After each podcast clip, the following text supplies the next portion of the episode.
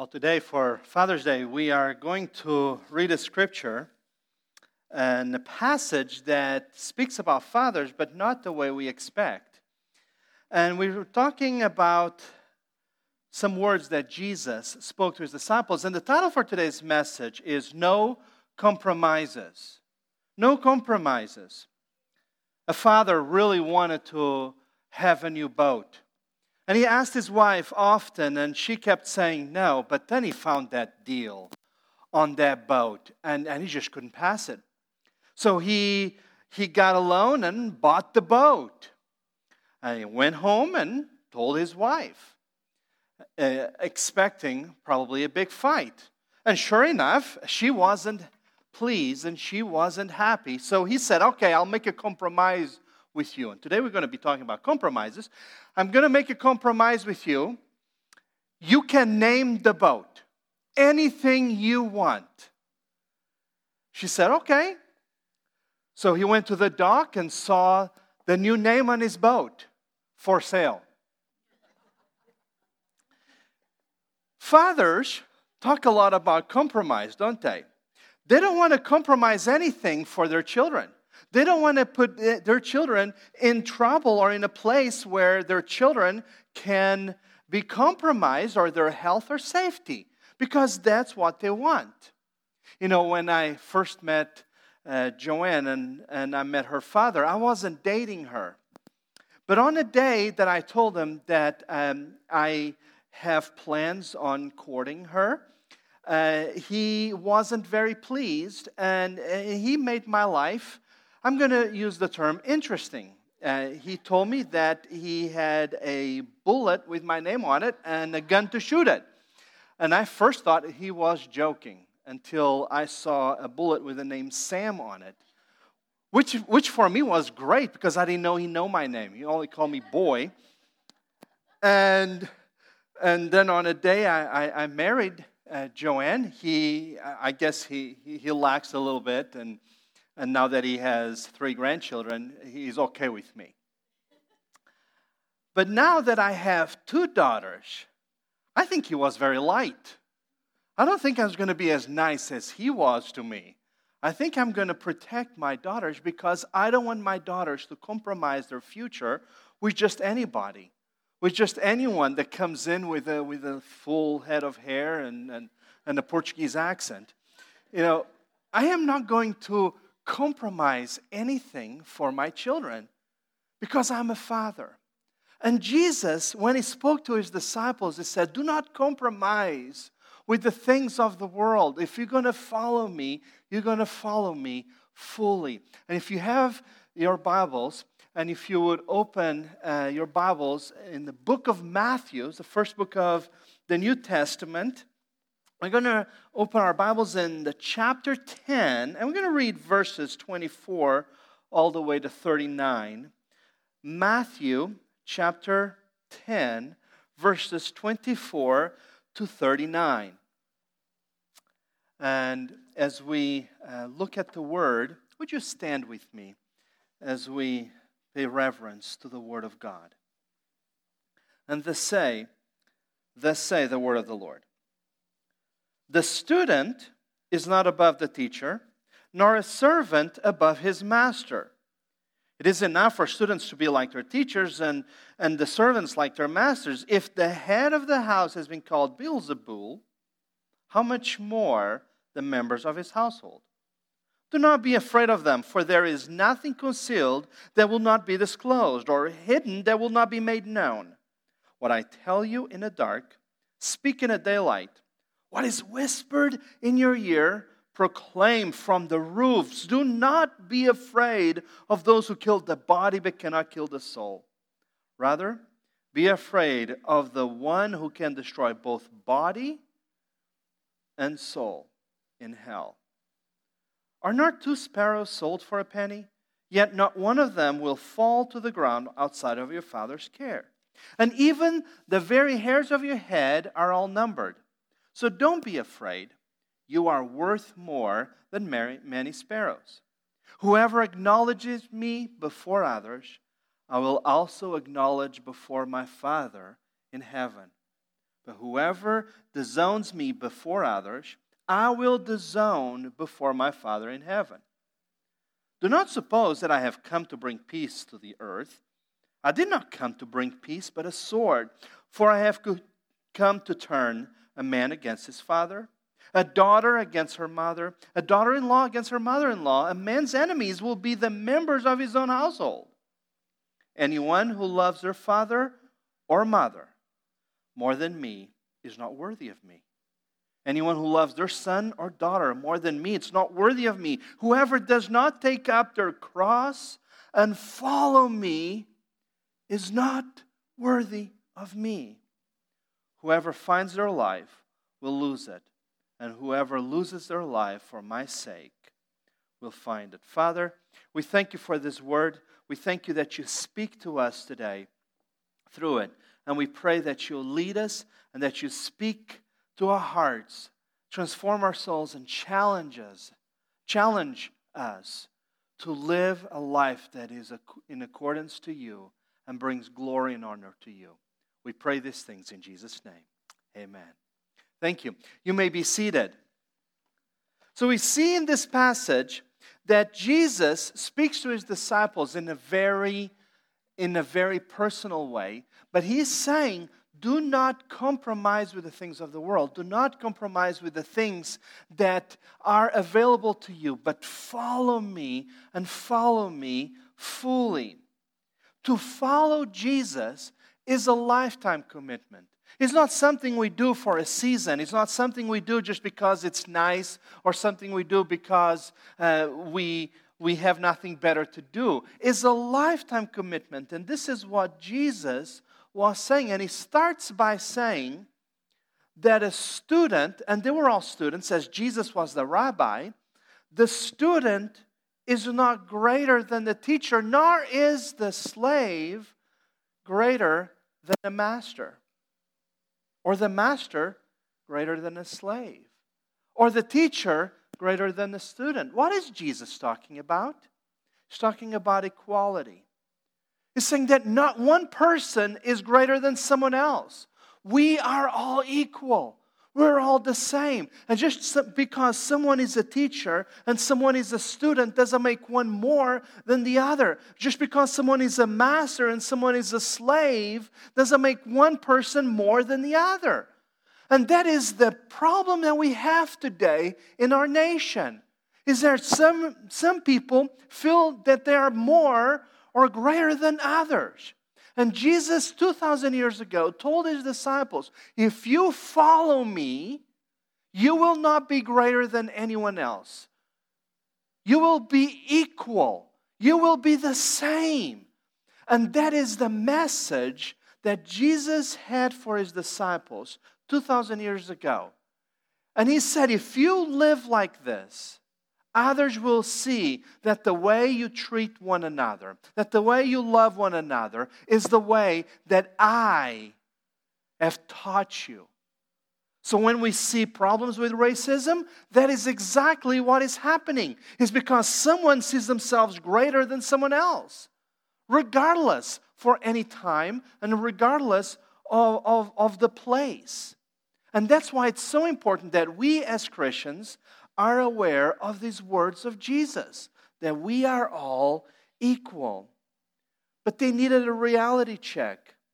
They needed to know that there was no excuses. If they're going to follow him, they may follow him to their death. And that's why in this passage we read that Jesus told them that do not be afraid of he of those who can take your body because they cannot take your soul. They can take your body, they can kill your body, but they cannot take your soul, except one, the enemy. But we are not to be afraid. And all of these disciples heard these words, and they lived the rest of their life as if each day was a day lived for Jesus. And all of them all but one died of unnatural causes. Eleven of the twelve disciples died of unnatural causes, most of them being killed, except Judas, he, he took his own life. Only one lived to be an old age. But that's not for lack of trying, because he was poisoned, he was beaten. And they attempted to kill him, but God had a plan for him. So John ended up going to the island of Patmos and wrote the book of Revelation. The truth is that today we realize, and we read in the last, uh, the last verse of, verse, uh, of chapter 9 Ask the Lord to the, uh, of the harvest, therefore, to send out workers to the harvest field. We are his workers, we are his people. And then he continues There is no place for fear. There is no place for fear. If I am with you, there's no place for fear. Stanley went to a psychiatrist and said, Doctor, I'm really struggling with fear. I, I know when I'm laying down in my bed and I have the fear that someone is underneath my bed.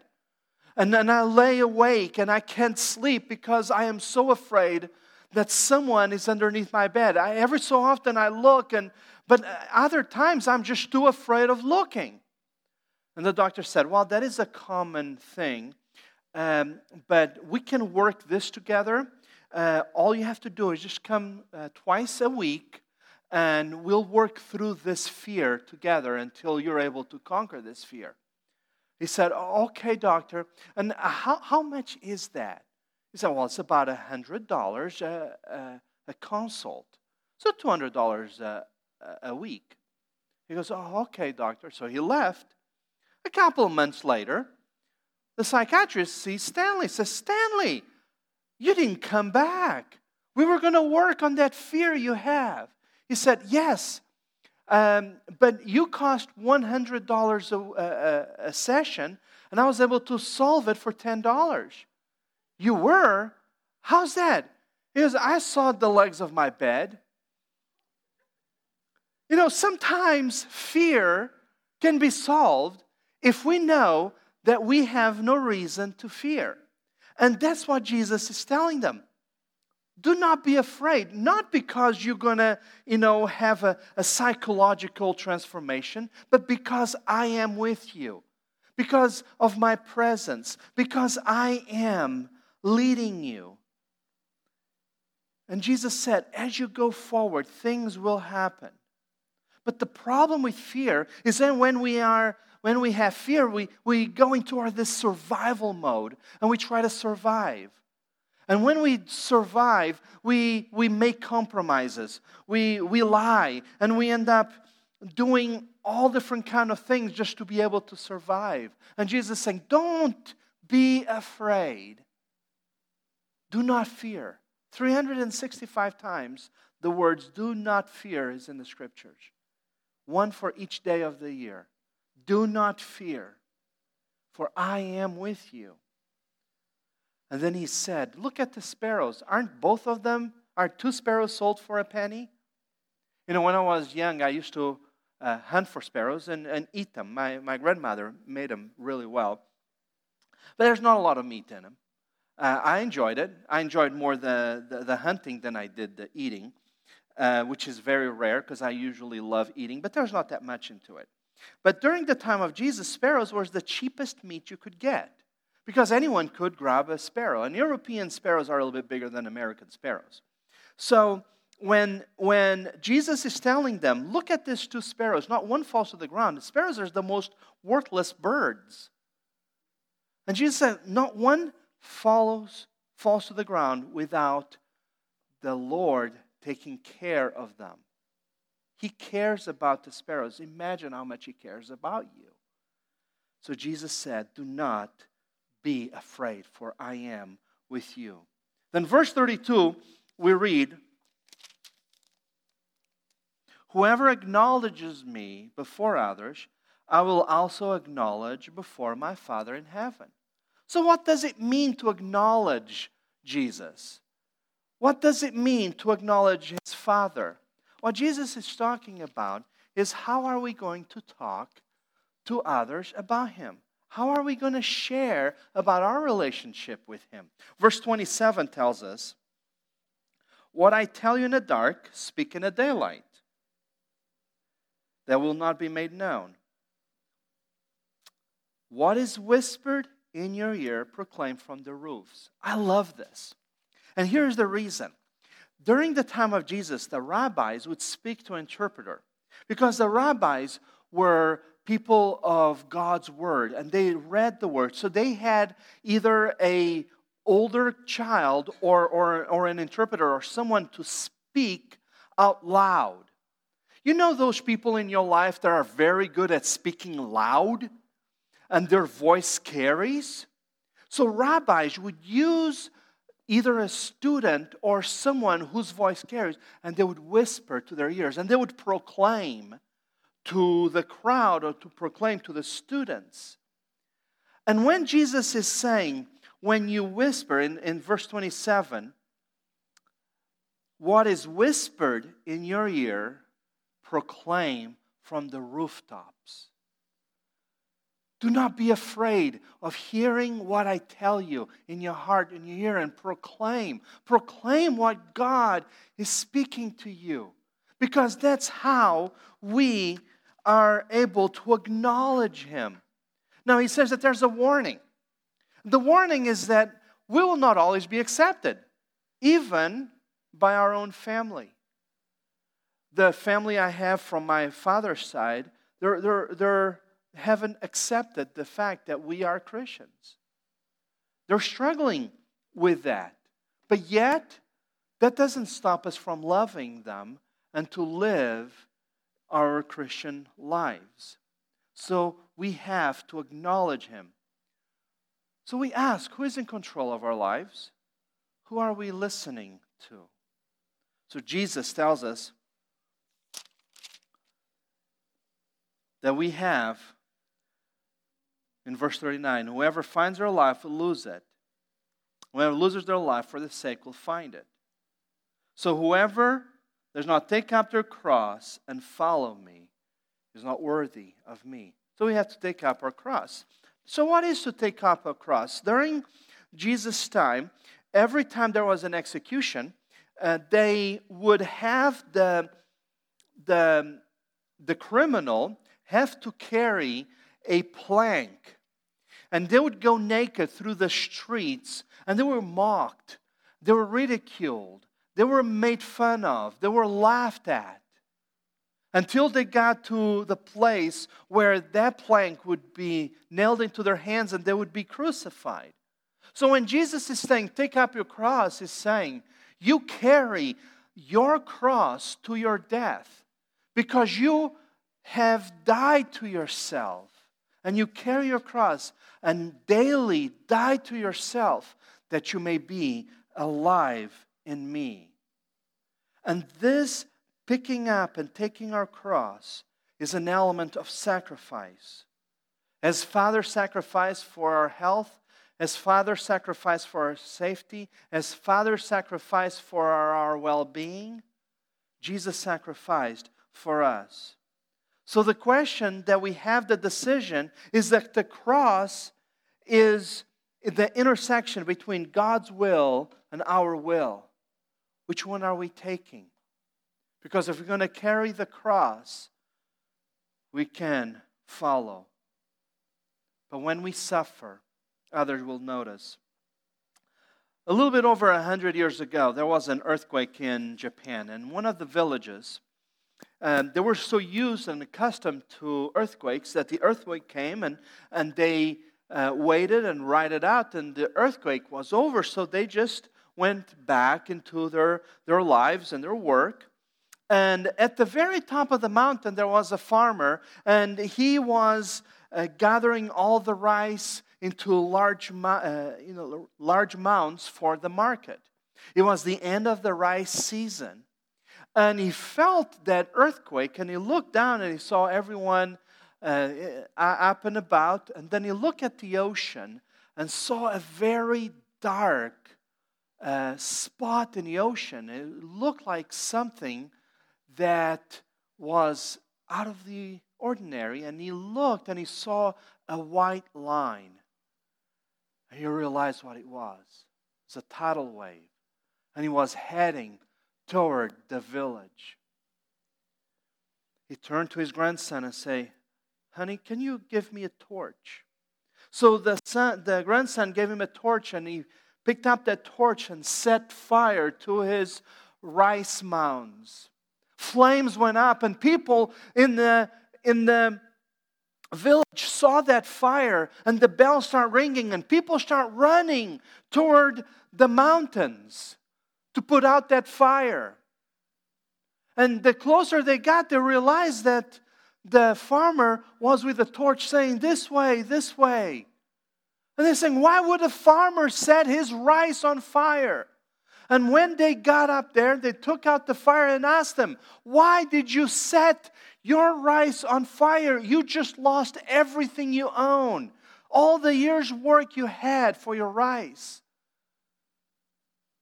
And then they heard the noise. They looked toward the village and they saw the village being taken over by a wave. 400 people were saved that day. No one was lost because one farmer sacrificed his livelihood for the lives of the people in the village. This is what Jesus has done for us. He sacrificed his life. But every time we sacrifice ourselves for the sake of others, they will take notice. People will take notice when we sacrifice. Now, when we give money and when, we, when we're able to do something nice, well, that's appreciated. But when we suffer for the sake of others, when we lose everything that others may gain, that's when we take notice. And that's why Jesus said on verse 39 Whoever finds their life will lose it and whoever loses their life for my sake will find it. So I have a challenge for you lose yourself in Jesus.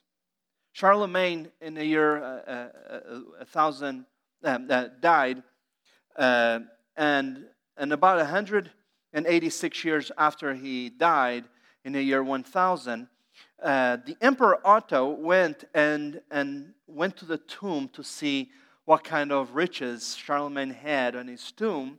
And he was buried with very specific instructions. When they got there, they saw him uh, dressed, uh, fully dressed, mum- his mummified body, fully dressed, regalia, and he had a finger pointed at the Bible in a verse. And the verse that he had it pointed was Romans 8 36. And that passage say, What shall I gain by having the whole world when I may lose my, uh, my soul? What shall I profit a man to gain the whole world and lose his soul? What profit would you have to gain the whole world and lose your soul? So, if we lose ourselves, we can imagine losing ourselves in the presence of Jesus. When I was a little boy, I loved jumping into my father's arms. I knew he will always pick me up. And not once had he dropped me. I trusted him. I lost myself in his arms. Today, Colin does the same thing. But he's getting a little bit braver and heavier, and he's getting a little bit higher. So I have to pay a little bit more attention. But that is what it means to lose yourself, fully confident that He got me. So lose yourself. Just imagine getting into His arms and being in His presence. So this week, lose yourself, lose your life in Him that you may gain His presence. I'd like to pray with you and ask the worship team to come forward as we conclude our service. Father in heaven, we thank you. We thank you that today, as we celebrate Father's Day, that you have done so much for us. We pray that you'd lead us as we seek to love you, and live a life the way you have told your disciples to live. To know that to follow you is not something easy, and you have promised life, but not an easy life or a good life. You promise an abundant life. So today we come before you that you may lead us. And Father, if we need to suffer for your sake, may we receive the glory in heaven. And may we not worry about how much we can profit in the world, but trust that one day we'll be in your arms for eternity. We pray this and we ask in Jesus' name. Amen. Amen. May you walk in that sunlight. May God the Father, who created each and every single one of you, His Son Jesus Christ, who died on the cross, who taught us about how to be Christians and how to be like Him. And may the Holy Spirit, who lives in our hearts, be with you, not only now, but until He comes. Go in peace as you serve God and love one another. Amen.